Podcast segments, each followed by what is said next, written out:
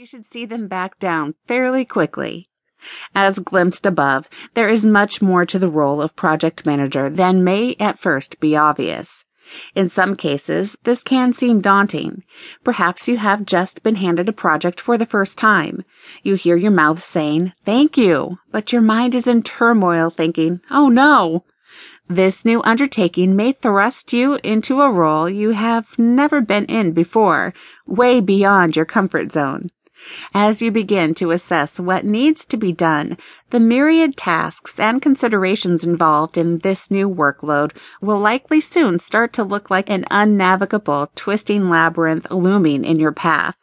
At the back of your mind is the knowledge that this is make or break for you. If things go well, it could set your career on an incredible upward trajectory. Of course, if things go wrong, well, let's not think about that.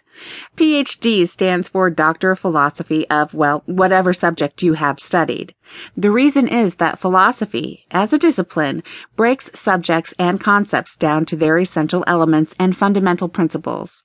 Getting back to basics in this manner Understanding the fundamental building blocks of project management lays a foundation on which to build for those setting out on their project management journey and also provides insight to the underlying reasons, too often forgotten, for using the more complex tools and processes familiar to those with experience in the field. It is always useful to step back and consider what you hoped to achieve when you started out and what progress you have made. It can completely change where the path that stretches in front of you leads.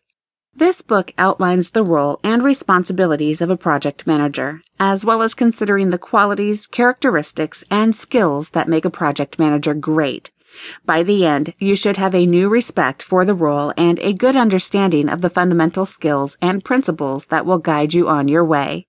Whether you have just been handed your first project, you are a recent graduate looking to break into the field of project management, you are considering a career change, or you are a seasoned, experienced professional, reviewing project management basics can be hugely beneficial.